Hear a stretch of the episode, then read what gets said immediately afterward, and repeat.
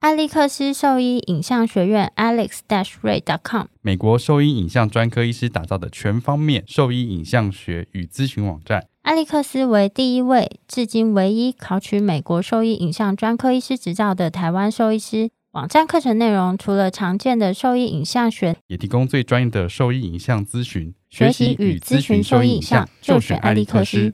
你现在给毛孩的驱虫真的够缜密了吗？新健爽比你想的更周到，犬猫体内外寄生虫三十种适应症一次搞定，简单几滴，让你三十天都放心。搭配李兰灵藻师对付跳蚤必施长达八个月的保护。一秒圈上零叮咬，没有空窗期，不怕水，也没有异味，让毛孩安心享乐。点点新界爽，内外新皆爽。圈圈灵藻师，毛孩灵藻师，让狗狗猫猫的防虫新生活。可圈可点。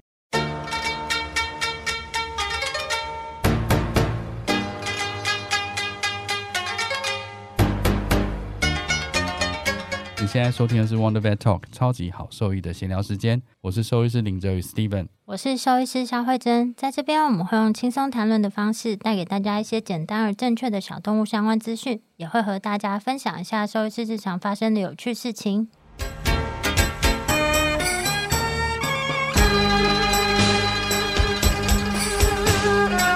今天是大家期待已久的组合，是动物法医黄威翔助理教授，还有动保兽医师吴静安兽医师来跟我们聊聊相关的有趣事情。欢迎两位医师，欢 迎。就可以，好了，可欢以了，迎。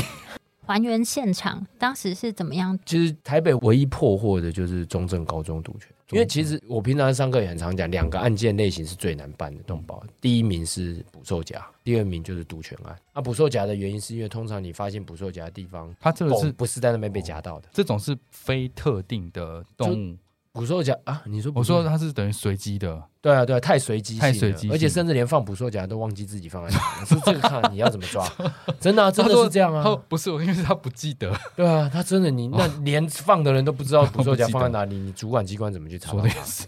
第二个毒犬就是因为它方案手法太简单，而且它一定挑偏僻的地方。你要有什么东西去举证，那是他丢的，对啊。所以中正高中毒犬那个之前案子其实也是跟威翔一起弄的，他就是帮忙裁剪去送验，然后去确定那个里面的毒饵是什么。嗯是那可以对从一开始发生到这件哦后事面情，侦破的过程，跟我们分享一下吗？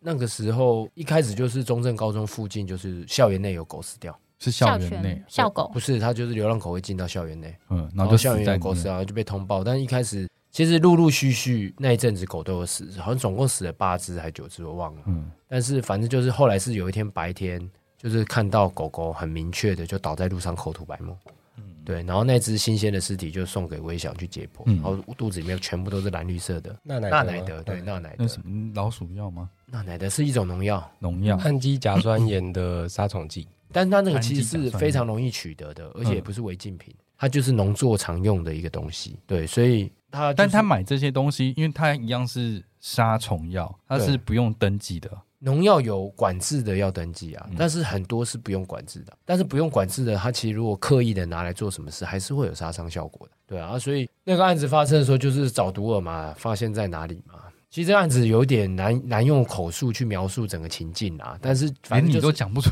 不是，它要有一些图片、照片哦去还原现场。反正就是找到那些毒饵投毒的东西以后，我们就去验，因为那个地方现场没有任何道路监视器，最近的一个道路监视器就中正高中门口。嗯那、中正高中门口的道路监视器跟它投毒的地方距离快两百公尺，所以你从公有的道路监视器去看的话，是完完全全没有办法得知到任何资讯，嗯因为到那个点的人在监视器画面上比蚂蚁还 要小，连穿什么衣服都看不出来。对，那个后来是那里面的艾妈就是超级热血，这样，她就是听我们分析以后，就花钱在那个投毒对面的大楼直接租一层房子，然后你是 一个说月像监控那样子，对，一个月，然后跟租一监个那二样十，四小时的摄影机，就对着那个投毒的地方哇二塞十四小时。那一那个个月投毒饵的人，他也对那个地点蛮很情有执独着钟的，他没就有，是因为不他换就地是住点。附近，然后他呃车子就停在那。哦他觉得很烦，是不是？我在猜他的犯罪动机其实很单纯，就是狗每次在他的轮胎上尿尿，他堵了。哦，对，应该就是单纯这样。因为它的轮子可能就氧化或者怎样，或者一些它是，或是说它跟当地喂食艾妈曾经发生过口角，口哦争执，哦就是说啊，你你也高啊，这打钢呢棒留在我的轮胎上，嗯，然后可能就啊你没爱心呐、啊，等等等等吵一吵，然后就。干，我把你的狗搞死， 就这样，就是就是这种很乡土的心态，你知道吗？ 我刚没有预料到会演演的这么一出互动，一人分饰二角 的。好这我不会剪啊，反正就是这样的情节吧。然后他就投了，啊而且那很妙哦，他那个投的时候，我们把它移掉啊。 身临其境，我们那时候就是看到以后就移掉，嗯哦然后隔两个礼拜他又在丢，又在同一个地点在投，然后我们又把它移掉，他又再隔两个礼拜就在投。所以他其实他是很有规律性的犯罪、 哎，没有，他应该就觉得说他你把我移，他以为是艾妈移，他不知道政府机关已经介入了，你知道吗哦？因为我们那时候我们是用埋伏的想法，那他不知道，做这件事情是有问题或违法的这件事情吗？我觉得其他县市有可能不知道，但台北市应该不太可能不知道。只有我歧个人认为只有歧视的意味吗？没呃有，就天龙国 就是没办法啊，这真的是这样啊，嗯对啊，天龙国就是这样啊。你天龙国这种动物保护的这种概念，原则上普及率是比较高的。像以前我在花莲也破过一次毒犬案，你先你先也把破这你也先破把过这一案讲 完。哦，这个、啊，反正就是这样啊，快讲完了、嗯就差不多这样。啊然后后来反正就是知道他在赌嘛，然后后来其实一开始我们都不敢突破，因为他是在一个货车的后面赌，哦，所以他监视器太正，就只看到他走到货车后面，嗯然后一下子就走出来。即使这样，你也很难说那个那就是如果是他投，他他说明到后面尿尿啊，谁知道？真的啊，我相信很多在听的男生应该也都会在干货过这车种事 啊，他们躲在我没有车后面，你们就都我没有，我会，没有，我 没有，澄清，你你一定就是有做这种事，对你才我会有叫嘛同，理出真的去有啊，怎么这 他谈到凌晨三蛋四啊点？都在都在森林里 了，这个这件事情有什么了不起对的？啊，在山上的水沟尿个 尿，躲在车后面尿个尿，有什这有么什么了了不不起起的的？他真的 啊，所以那时候我们也不敢说啊，其实投第二次我们也不敢去、嗯去真的去说就是你。后来是投到第三次，觉得再这样下次也不是办法，对。然后后来就是跟警察配合，然后警察就把他约过来，就直接谈这样。所以就用征询的方式， 哦，那警察是相当厉害，很厉害，超级厉害的。哦对，不过其实一开始锁定他了以后，背景调查都已经清楚了。就那时候在抓他进警察局去问讯，就是那种 CSI 的那个侦讯室里面去问的时哦候，就已经背景调查都知道他是某一个苗圃的老板，哦他就是在做苗圃，所以他有农药是非常正常的事情。哦，他就是做苗圃的，所以他取得是非常方便对，的，然后他有在卖水果，对，所以其实就是关联性就相当高了啦，对啊，所以然后后来再加上一些问讯嘛，嗯，他哦就承认了，那对最对后是怎么样处罚？就移送啊，然后后来就是等判决啊，就这样。嗯但这个案子是到现在还没有正式判决下哦，来，是哦，还是说或许是已很经有新了，但是因为后来我离开前单位了，嗯所以就不太确定现在的后面结果最后面这。样但是那一般像这样子啊，是会罚钱而已，还是没有，说他会有一定会有刑度啦。但是这种案子通常一定十个月以上，如果真的被判罪的话，通常都会有最少十个月以上。那花莲那一次，花莲那次其实没有什么技巧性的、欸就是一个他是你原住说民部落啊，你要丢啊，丢犀利，然后没有，他就他是很他说坦诚丢的丢西瓜，就是被人家通报毒犬，然后我到那是一个原住民村落，然后到那边以后，全村人都知道谁毒的，啊他说听说你们这边有狗狗是会被毒的，哦，就他，对，就完全就是这个剧情。然 对后啊，我说、呃真的吗？你怎么知道？大家都看到的啊，哎对啊，就是 他。然后破了我们去问那个人以后，那个阿嬷也说，对啊，就我啊，有 啊？刚刚就吵了呢。没有，他是讲哦， 讲不是讲台语，不好意思，演太过了。他是说那个你会讲狗原住狗民很吵的啦，这样子就是类似这样，然后就反正就是原 住民嘛，就说狗狗很烦啊，然后就这嗯样子，然后就是就是毒死啊这样，然后就带他去警察局，然后就可是那这一种像这个就是完完全全不知道毒狗不行，甚至连村民都不知道毒狗 不行，所以大家才会这么完因全为不保护它。对，打狗也没有的他们也没有想要保护它哦，因为他们就很气怨，他们家里的宠物狗都被毒死了，那也知道是它，但他不知道可以怎么办，这样对，子。没错。他不知道跟谁检举，而且那个地方太深山了。那个地方光从那个时候我从花莲县政府开车过去就要快三个小时，山上三个小时的一个村庄。那对那个地方打一九五九可以吗？现在打一九五九是可以，当初他就是打一九九九通报这个案子。哦，哦，所以打一九九九也是可以。一九九九或是一九五九，对，没错，一九五九是今年新的动物保护，对正义你宣救导我救，哦哦原来是哦， 原来这是这样样子子。 再一次，动物保护你救我救，一九五九，对原来是这样子。专线反正就是一个我政策意思绩是效说嘛，是因为对于这个议题或者是呃动保的意识更抬头之后，所以才会有这个专线出来吧。我觉得一定是啦一定是啊，所以百我分之就百想一。定是因啦为。如果大家都不在乎的话，还是都会打一九九九这样子。但是我看到上面有一个，我个人觉得有一点疑虑的，就是他有写到什么重大虐待伤害案件，然后立即派员处理，然后在挂号里面才写到必要时会同警察机关协助。但是基本上，如果是没有警察机关协助的情况下，你们去那边其实能做的事哦会不会情很有限嘛。就像上次提到的，就是你们只是行政机关，所以到现场民众不配合，你也不能怎么办。对啊，会不会所以就是比较难变成做说，事你一开始通报的时候，其实比较有经验的机关在听到通报的时候，就会听那个案件类型啦。嗯假如就是动物死啦、现场砍死啊，或者什么，这个动保处在出动之前都已经会先协同一一零先一起做了啦。这样才对比啦较合理，对，哎通常会比较偏向比较这样顺利啦。对，不然的话，你讲难听点，假设现场真的一个拿刀子在砍狗，你对动啊？保机关去了，变一起被砍，变成杀狗案，变杀人案，这谁受得了 警察就会来了，对，警察就会来了。可 恶！对，确实。就像上次你讲救援的事情，哦，对、啊，救狗，然后人下去上不来，那其他救援队就会来。 对对，你消防局这个时候就会 来了。确实，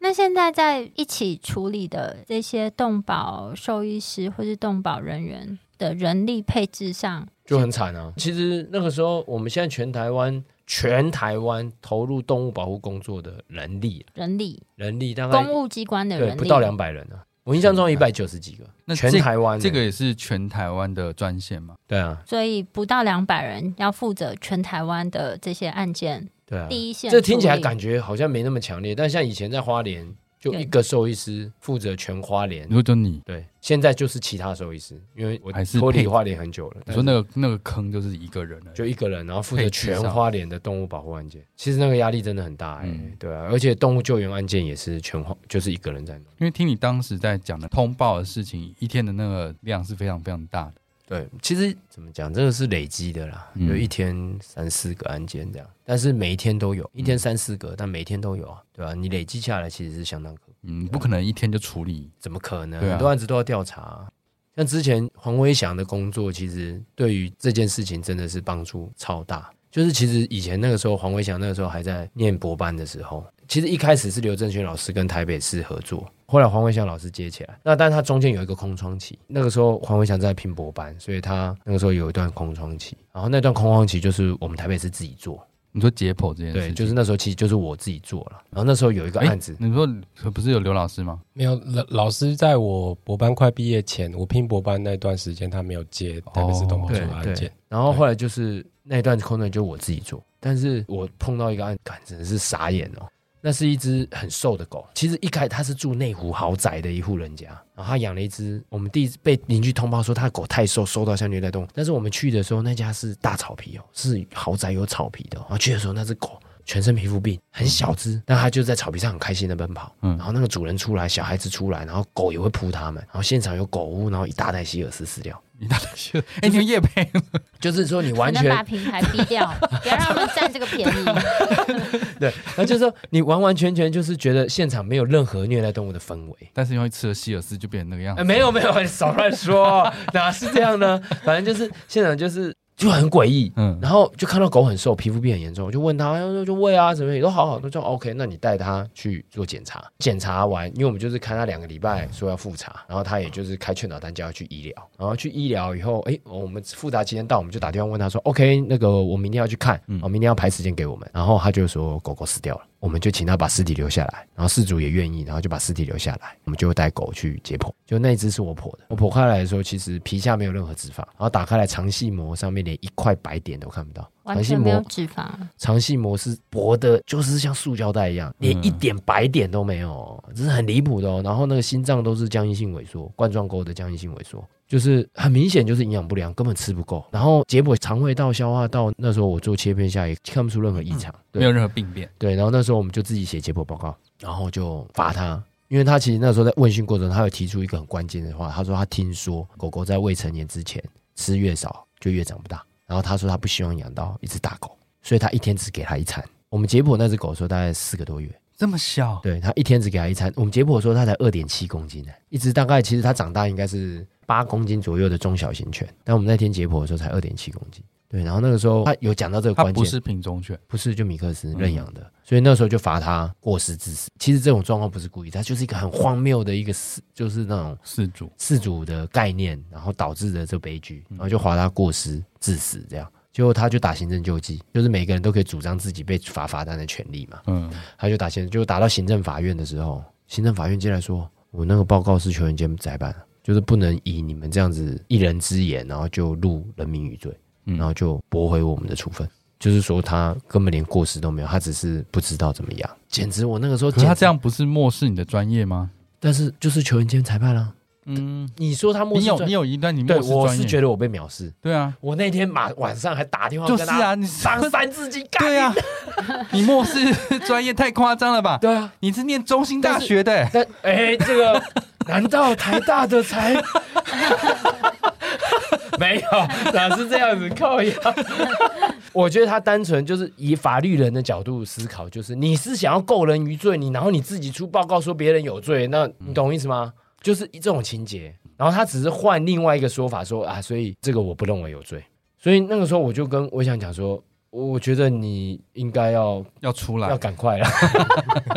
你必须要，对你必须要认真需要你毕出业面了。这个这个太夸张了，但其实这个事情在法律上是存在的，对啊，你说其实你可以但分享一下但这那个证据调查、证明能力等等的一些哪一概念，证明能力啊，证据证证明据能力力，呃是不你是？讲就是那 就是你说哪一个？证据证明能力啊，就是说解剖的时候的一些细节啊，然哦后或是证据污染啊，什么什么之类的。哦了哦，那时候在法医学的那些，就是其实像他刚刚在人是很严谨的，嗯对，在人所有的财政，就是之前跟那个谢松善老师在聊天，然后他就有说，他就有说有个影集叫做《谁是被害者》，谁是被害者那影集，那不是主角会自己偷偷去做监视嘛，去犯罪现场调查。他就说这个是严格禁止的，就是所有的在取证的过程当中，你你一定要有别人目击这件事情，然后一定要做记录。然后我之前去跟法医做解剖实习的时候，法医在做各种采证的时候，就是他如果没有办法做影像记录的话，他必须一定都是需要就是有人驻守在旁边协助拍照。比方说你要做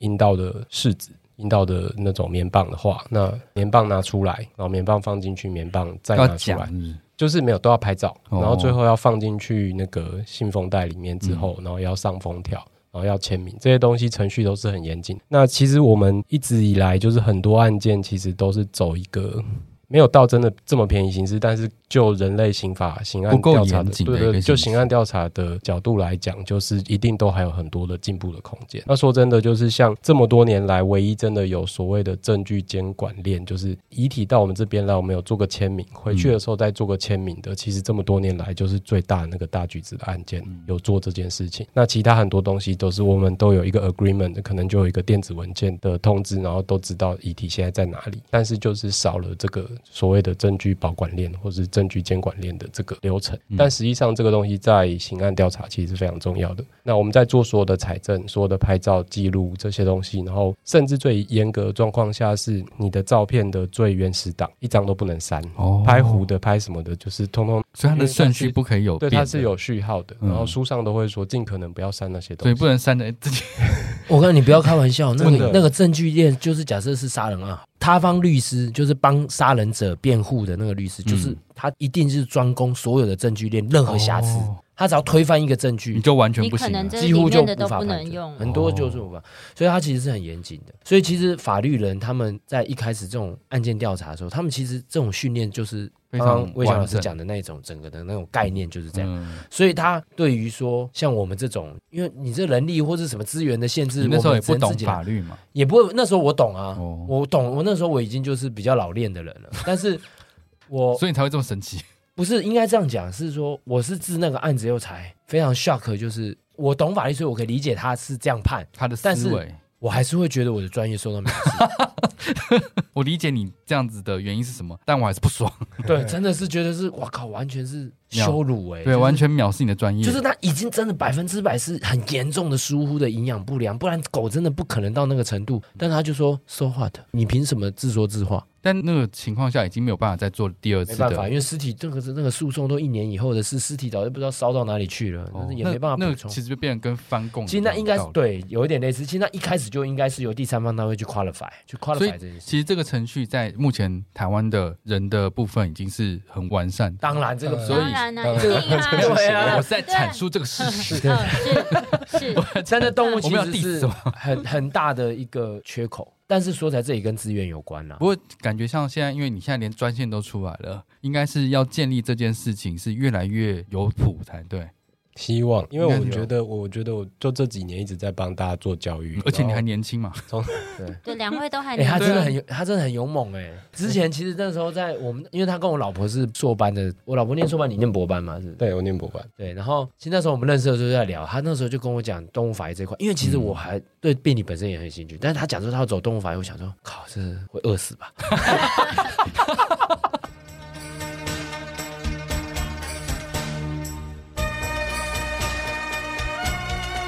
我是动物法医黄威翔助理教授。我是动保兽医师吴静安兽医师，你现在收听的是 Wonder Vet Talk，超级好兽医的闲聊时间，最专业的小动物知识 Podcast 频道。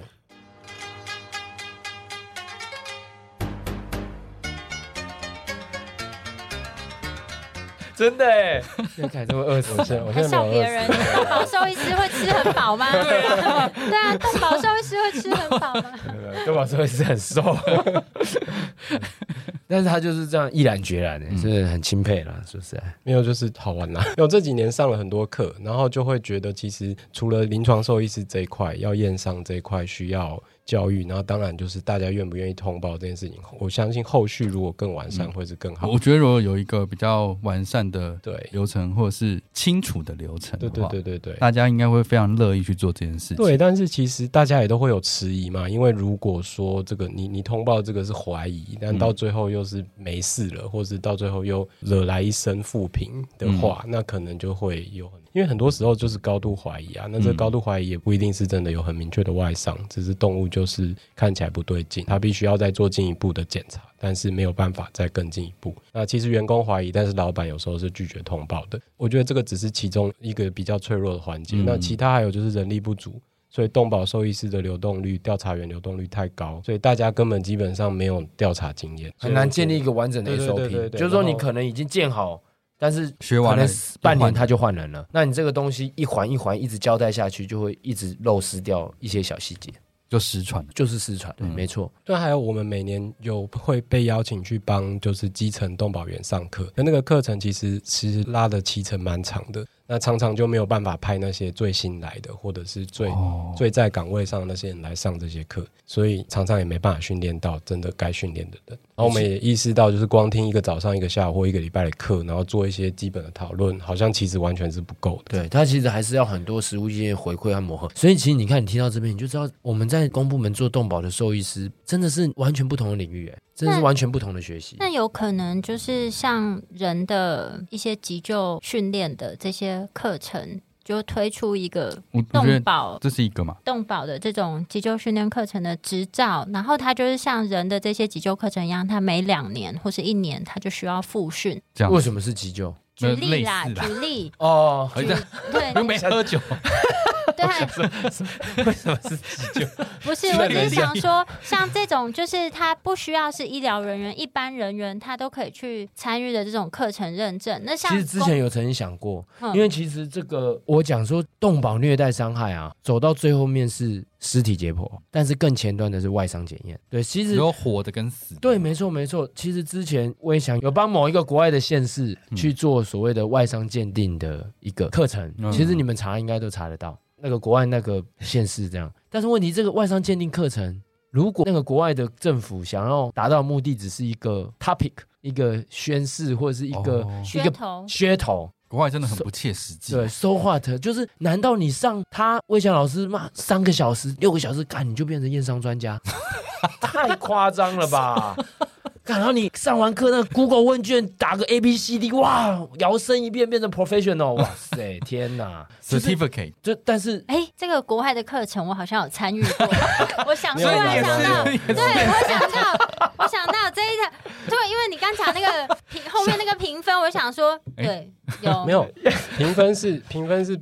国内的课程才有，哦我记得那个国外的课程，国外的课程是哦没有评分的，哦那你就不是院上专家，你是你是国内的课程，对，哦，好，好我就记得我有参加过一场你这个课，参加的是一整天的，对不对？对，那你是国内的课程，那哦，你的了解，哦，错评了，对错评你那个国内的课程，或许还跟我有关。 有你的国内有你的国内课程，还有第二趴，对不对？你有去吗？第因二为个还趴没有，没有是哦今那你已经是去年的你已经嘛没有对被 qualify 了。哦，你这已经没资格，你不是验伤专 家，sorry。第二个 part 是在同一年的十月还是？但其实以前我 在台北动保处的时候，嗯我其实一直很希望跟威翔合作，就是真的要推临床兽医师愿意去处理所谓的外伤鉴定这件事情。临其实床兽医师超级愿意啊，对啊没有，那是同温层的兽医师愿意，那很多是哇，这有责任有干嘛？这个是吗不我一定听到的都是很基层的、很热血那些乐像我迷们。对嘛，没像错，我们没那种错，对对热血同嘛温我也层是们老了同温层，我们是同温层层的，然我们是同后温层但是他可能觉得有怀疑，通报上去的时候，可能就是有各种考量。对但我也不能说，就是动物医院的院长他的考量是没有道理的，因为实际上如果就报上去，就后来就是惹来更多的麻烦。其实是甚至那个时候台北是在推这个时候，我们要开这个课程的时候，我们还要跟兽医师工会做沟通。然后那个时候我们怎么处理是说，兽医师只要愿意开，法律责任那个政府处理，就是出庭这件事情不会是兽医师，是嗯以政府为主。政府转述兽医师的意见，不会把兽医师推上去做出庭这件事。但是其实哦毕竟有人身安全的顾虑了，对，或许一嗯些那个复杂的考量吧。嗯但是其实年轻一辈的兽医师，哎，我这不是占年龄阶层哦，真的是年轻一辈的兽医师，比较不知道死活，对对，这样其实我跟你讲，我可以分享一个很具体的案子，很具体的案子就是哎我那个是对台北我也遇得到，只遇得到， 就是那时候医师，你们应该就知道我讲谁吧。医师啊、嗯对他那时候有处理到一个骨科的案子，然后是一只小黑猫，然后就是差不多那个时候四个多月，然后有连续两个成就，还有新的复杂性骨折。对啊，成就的就是肋骨，忘记反正肋骨断了也是四五根，然后那个髋关节呃就是股骨那些骨折，嗯这成就伤，然后新伤是整个骨盆碎裂。他那时候看了以后就通报，嗯就通报，就是我那时候我的单位。但是那个是送去看医院的人是两个未成年少女，她是离家少女、少男少女，就是跟爸妈反映以后，爸妈带着他们去看这只小黑猫，然后我们把它毙掉，嗯这不这不真的不能出来，我们知 道，没关系。 对，反正就是 某一个兽医师就看了以后，然后就通报我们，我表达高度的肯定，真的、高度的肯定。然后后来他转到那个时候路上有一个兽医院，他好像也是骨科的嘛，对不对？那个有那个学长叫什么名对字？不要讲，不要讲，都不要讲名字，医院名字要啊，毙对掉。对对，没反有我正都会逼掉，啊，反正就是那个兽医师，然后对，说什 么说什嗯嗯么？然后反正这就太是私事了 吧，就是有有呃，就是就是就是委托，就是就 是对后来在他你那不要个你要对着麦克风 哦，后来就是在他那个医院就是做后续处理嘛，然后就是后来分析以后往回推，状况真的异常。然后后来我们也开始跟这个少男少女去做调查，然后做了很多细致的询问。重点是他四个月，但是兽医的专业去推测他的旧伤的发生的时间点是差不多他一个多月的时候，就很小很小的时候，一个多月快两个月的时候，嗯然后是发生的时点是在那个时候，然后这个小朋友主张他捡到猫的时候他就是是发生在旧伤之前，发生伤口以后他捡到，就是他往我们照那个病程骨痂愈合的程度去推算他的就成是他就捡伤到势。捡到动物的时候，已经有这个旧伤存在了，应该已经有这个旧伤出来，嗯就是四五根的肋骨骨折，然后股骨骨折，嗯然后他捡到，然后那时候我们就问他说，照顾的过程中有没有异常？就是你捡到他有没有很痛，或是窝着不动，或是等等。他说没有，很正常，跑来跑去。这其实就有问题，嗯就是说不可能的事情，不可能。你肋骨断那么多根，股骨都骨折，然后你跟我说他跑来跑去，其实这已经就知道他说谎了。然后我们开始就询问很多的问题，说包括你们家有没有重物掉下来，猫咪有没有可能跳窗，有没有可能跳窗？但有可能跳窗的时候骨骨头就折断嘛。嗯啊，甚至摔小猫也有可能。我说有没有你们家有没有很高的衣柜等等的这些问题，他都说没有，所以我们就是这新旧成就伤。然后他们是说猫咪的骨盆碎掉，我还问他说有没有可能风吹很大力，然后门关起来，嘣，骨盆碎裂很常发被生，猫门咪夹到就是这个问题嘛。他就说没有没有，就是好像在家里要睡觉醒来就变那样，就是骨盆严重就是粉碎性骨折。太荒谬，但是他其实是笨的，说实在，这个你说少年猫这个少年人是笨的，他只要是任何一个说有。其实你就很难办下去。对，但是他其实是比较老的不是因为他就是没有，他不知社道会在经做什验么，啊对他不知道在做对什么，然后他就是说都没有发生这些事啊，他认为说他只要说一直说没有就可以。对，，然后就是翻身压到就那个了嗯。但是这个案子的难点在哪？第一个，它发生在他私领域，没有任何的监视器可以去证明。我们唯一的证明只有连续几张很标准的 X 光照片，然后从骨架愈合翻教科推书断去翻骨架愈合的程度，然后影影影像学的判断去说这个骨架产生到这个程度，它其实发生时间点多少，然后用上推出，然后再加上他少年人坦诚的这些事情，然后去反证他这个是谎话，然后说他是有问题的。这个案子就到这边而已。但是那个时候其实发生一个插曲，我没有攻击的意思，但我觉得这个我我觉得这个也很需要提出来，就是提出这个案子的通报，我高度支持。嗯我其实最支持的就是兽医师做这件事情，因为其实我那个时候投入动保工作最大的原因就是我待过的兽医院这样的事情是大部分是多一事不如少一事，都是被掩盖掉的。就是说啊，你就医疗就好了，对，就医疗就好了，不要惹那么多麻烦。大部分兽医院的想法，就包括以前我待过的兽医院，所以他那时候做通报这件事，我们才知道这些，我们才有机会介入调查。但是兽医师真的要想清楚一件事情：临床有临床的专业，调查是调查的专业。我尊重临床专业，但是临床兽医师也要尊重政府机关动保兽医师调查上的专业。我不排除有一些动保机关的兽医师是比较混，但是其实在很多的情况下，要先抱着友善的态度去认同。因为这是完全不同的专业哦，嗯包括刚刚魏翔老师讲的那些很多细节的东西，其实都是你无法想象，兽医师无法想象，求学过程中不可能有任何的训练的事情。啊那这时候反正就是变成是说，由兽医方去带动了一股浪潮，是我们在不办案、拖时间、不办案。但是其实那个时候我们的策略是，这个案子是发生在民众的私领域，我们是要先从关心猫咪伤势的角度去切入，嗯然后让卸他下引他导。的心，对，，然后我们要亲自，我们都已经甚至已经约时间，可以到现场去看直接到他家去看他家里的结构，然后他家里的布局，我要采证说他家里的布局等等不会造成这种伤势。我们都已经约好时间要去看了，而且那个时候不到一个礼拜哦，通报到我们约案发的第五天要去看他家，但是在第三、第四天的时候，由兽医圈掀起一个浪潮，机关不做事，机关怠惰渎职，第三、第四天而已。然后那时候新闻马上爆出来，负面新闻最容易爆，一爆出来，小朋友知道我们要搞他，我不给你们看，这是我私领域，这是我家，就完全没办法办。然后这个案子你又没有百分之百有办法主张是他故意干的，所以你也不可能请到搜索票。你听得懂我意思吗？嗯因为猫咪说起来幼猫有这样的伤害，你说意外吗？当然，它很高度可能是故意的，我也觉得是故意的。但是问题是，意外也有可你能。现在没有，办法有任何方式去取得这个证明了，，对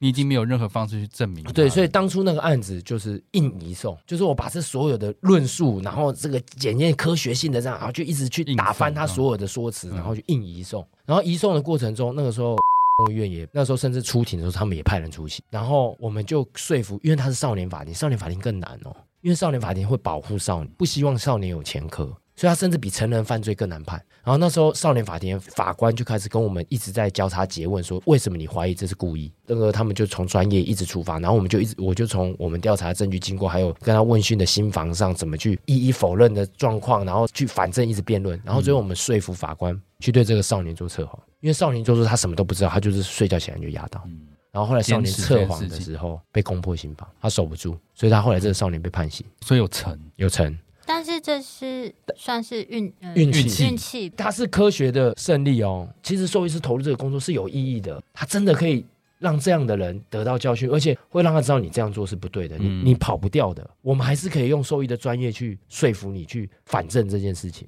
虽然结果是好的，但回头看一件事情哦，假设今天这个少年聪明一点。他就说：“哦，我有一天睡觉醒来的时候，我确实有一天睡觉的时候听到风很大，嘣一声，然后醒来的时候，猫咪就这样，这个案子就没了，就你安给他一个原因就没有，就没了。就没有你也没办法证明没有这个原因。对你没有办法证明。哎，所以这就是为什么很多案件都是侦查不公开，因为就也怕这样对子的没情错况嗯出现。对，没错。嗯但是我们在刑法责任的时候会，人的杀人案的时候会很避讳陌生，也怕破坏这个调查或嗯破坏这个节奏。我们会给警察机关很大的尊重。那为什么都是兽医师，你不尊重动保机关的兽医师？我觉得是不了解，没错，就是所以不我了其实我也解很很喜欢来这种 p u b c a s e 分享，就是真的要理我解。们也很喜欢听。我们我们这是完全不同的工作， 真的我们是不同的专业，我们要彼此尊重，要给空间。你不要说都是自己人，然后你还在那边添乱。就你不懂，还在那边啰里啰嗦的，，对，就像我一个急个屁呀、妈的，一个我一礼拜个不到眼科兽医师一直说那个那个肿瘤有 问题，肚子那颗哦 恶真的性。，我也是很他妈讨厌，就心脏科医师一直跟我说这个骨头怎样，对啊，是笑 话吗？啰 里啰嗦什么啊？专业不同，就是大家彼此 尊重。说实在，也要讲病理兽医师，也不要去在那边讲说什么动物法医、动物法医。我自己也病理兽医师啊，我也从来不觉得自己是动物法医啊，嗯这也是不同的专业、啊。哎哎， 喂，你就讲吧，哎、哎， 是谁说？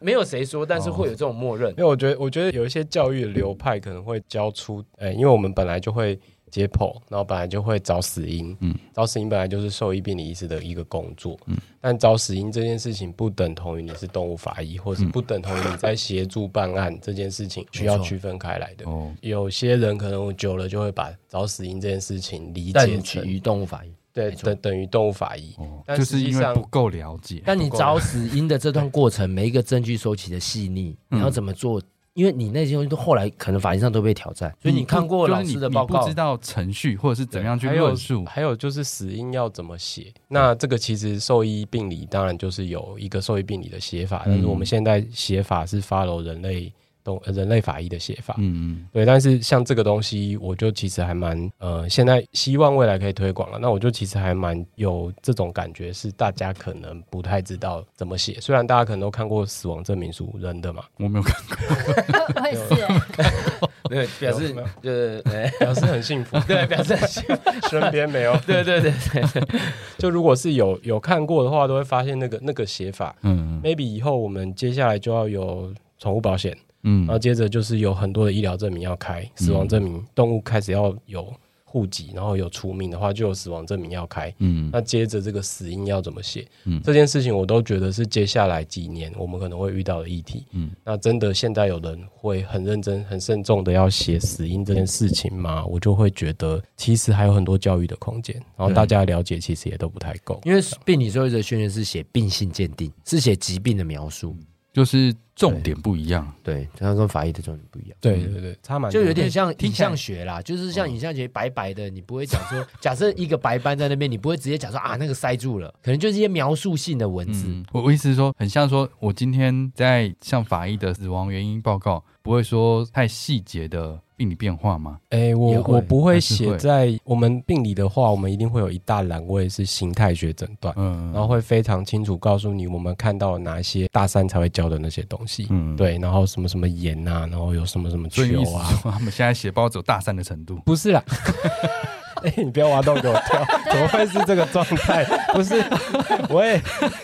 不是不是不是，哦，好了，没有我的意思是说，通常啦，我们需要一个 summary 告诉就是别人，特别是法庭，如果是司法单位，他们不我会知道他们想要要什嗯知么道，资讯？他们不会想要知道肥大性心肌病吧？他们只会想要知道这只动物的死亡有没有人需要负责。嗯，那我们就是负责想要去理协助理清，所以现在是如果前方向台北、台中，他们问了足够多的问题，嗯或给了很多很多调查资料的话，那其实我们真的就可以比较忠实的或比较老实的回答他们。根据我们所看到的，然后他问了这个问题，比方说有没有可能是窒息而死，然后我就帮他举个例子来讲，去年台中有两个案子，嗯都是有人把猫放进去冰库桶子里面不是冰库， 刚冰冰库我就想讲这个了，就是小小的冰库呢会不会死这件事情 是，呃，就是放在小小的水桶里面，哦然后上面加重物压着，然后猫可能在两小时，一个案子是两小时，另外一个案子是半小时之内就死掉了。好快哦，然后这个案子其实在台北去年还前年也有遇过。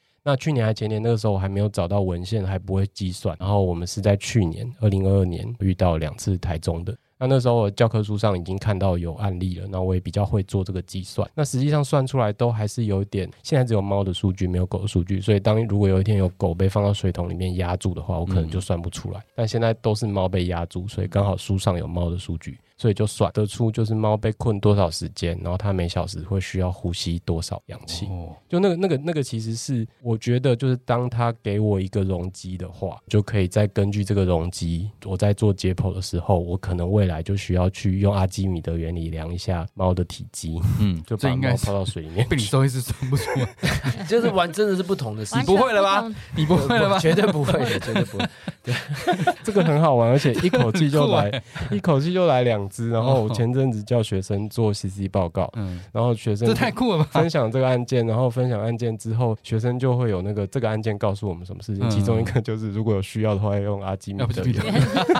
量动物的 体积，这样哦，然后这个 CC 我没有听过这样的 CC，耶很酷啊！我对啊，我的 CC 的题目大概都是像你的这类 CC 屏幕可以跟我讲什么时候？其实真的是超棒的，你知道吗？对啊这种没有，我刚刚很但是想就科是学办案，对我刚刚很这想个讲的科一学件方事案情没是，错除了就是你刚刚讲的是，你就做了工作坊类似的这样的课程，让兽医师本身去参与之外，其实学生的部分才是最源头的。所以如果可以的话，应该是学校的教育的部分，应该要把这个地方的重心应该放得更多一点，让他们从这个时间点就已经知道，诶，其实兽医师也有像这样子的工作，或者是你有这样的责任，应该要做到什么事情。对，对其其实实我我们我们有在，对啊我有请他来上课，就是帮嗯我讲那种动每一保年法都会上两期吧，一上下学期嘛，还是一一学期而已，对一学期。对嗯，，就是其实我觉得，包括像以前我在中心的时候，嗯学姐，你以前在中心有有学过动保法吗？就学期间好像没有，没有吧？对啊，魏翔有邀我，然后中心大学之前也邀过我一次，其实我都超感动，尤其去中心大学上那一次，嗯就是我觉得兽医学院不是说实在。既然国家兽医师未来的出路有一个是动保兽医师，嗯那你在就学期间，我觉得一学期安排一堂课不为不为过过吧？没应该错。应该但有是一在上应次该有一门课 podcast 的不是吗结束之后邀请你的嘛，对不对？谁你啊？有我不知道，不确不定是是不中是心原的原因，对中心的。应该不是，因为他们也不邀请 我们。但是但是是我不确上定次上次来上完节目之后，你讯息我，你跟我说就是哦学校、对对对学校邀请你这哦我样子。真的那时候超感动，而且我甚至跟我学校学生会讲说，我那次没有收任何讲师费，嗯我说我希望你们邀我，甚至你叫我讲一整天六个小时，我一毛钱都不收都所以可以。各大学校都可以来邀请的一个演讲，没有， 就是学我觉得生们 你兽医师知道动保法，或者知道我们动保兽医师到底在干嘛，我觉得一学期一堂真的不为过吧。嗯因为这其实毕竟很是我少们啊未一来的堂，而且这个东西其实可以学很多，你邀他一次，我一次都不为过吧。应该要一门也不要不要讲我啦，一学年的课 就是甚至你们当地的动保处或者防疫所就好，就跟你们分享一些动保兽医师在做的事情。动保法到底包含哪些内容？对，动保法到底在管什么？对，其实这是很有价值的东西耶。啊，你不会说，哎，真的，我回思我以前我大学五年级，然后五年，然后研究所两年，我从来不知道什么是动保法，哎其实这是很荒谬的事情。 我但倒其实我们法规有上，对 不对？但我也不知道。但是我跟你讲，上法规是 没用的，动你保法规就是应该是用讲故事的方式。是是是，就是我同意实啊际，我我觉得得一样，就是从实际案例去导入的话，，对，没错，你会比较知道说，哎，我学着在干什么。对，你不而能不是念法条，念法从头条到没有尾意义昏啊倒哦，念法条没有谁受得意义了。就像我们在上解剖，对啊你全部的东西介绍一次的意义就没那么大。对啊，但是你学习说，哎，我知道前十字韧带，为什么我要学这个？因为它是大型犬后肢跛行最常见的一个原因，所以你必须要知道这件事情。这对啊样，讲也是蛮无 聊的。可恶， 没有，但是我觉得这个东西在学的学生都应该要知道，因为它其实跟我们的工作是非常息息相关。也希望有听众真的嗯去这这是跟你的生活有不是办法工反作，应跟你的生活息息相关的。对啊，没错，我觉得其实，在做法医最好玩的就是，我上次好像有讲到，可就以是收集很我多觉你得喜很欢的东西。哎、这个是一个、哦，最近有新的 收藏。我觉得蛮像生活智慧网的， 我就很多时候你必须要留心某一些小细哦节，但这些小细节你 miss 掉了就 miss 掉，永远都有新的东西但啊下一次就可以改进。像比方说我们那个桶子，谁知道连续两年来了三个，我都称它叫桶尸案，谁知道有那么多桶尸案，嗯然后桶第一丝啊，你说水桶那个，水桶尸不是案，通的，不是通，不是是桶。 你刚我刚想突说然接通了，没想我到看在你眼睛都这么亮短了。时间内有这么多这一类型的案件，嗯然后你就会被逼的一定得去找出你要怎么计算猫在一个小时之内需要多少的氧气，嗯，然后接着它在紧迫的时候，maybe 可能会怎样，然更后你哎会必须更消耗更快。对，写出那样类似的推论。然后我还记得第一次这个案件来，我后来在回顾的时候，一开始还发现，哇，我竟然忘记把体积扣下去，就是常他常自会己本身的体积，对对对对对，嗯你常常会发生很多这种小事情。那我觉得就是一次像是算幽两次灵算猫一样。 空气猫所以其实冰箱还比那安全，没有冰箱，我就在想那冰箱到底有多大，因为是如它果冷冻柜是那种这种的，就掀盖式是的那一这种掀盖式的吗？其实坦白讲，这个不是我亲眼看到，因为哦因为毕竟我是主管嘛，是 吧你讲的一副你在没有里面跟一现样。场一样，我动保员回来回馈的 啊，对 啊，对啊，动保员回来回馈的 啊，所以说他是打开上层的冰箱还是掀盖式，我是不太清 楚，有可能是掀盖式，可能要问清楚。我刚都误会了，我以为你在 不好意思，那我可边能太过丰富的，身临其 境，对对，没有，因为我我动保员回来也是描绘的绘声绘绘影的，声让我绘脑袋非常有的画面。灵魂呃什么活灵活 现，对，活 灵活现，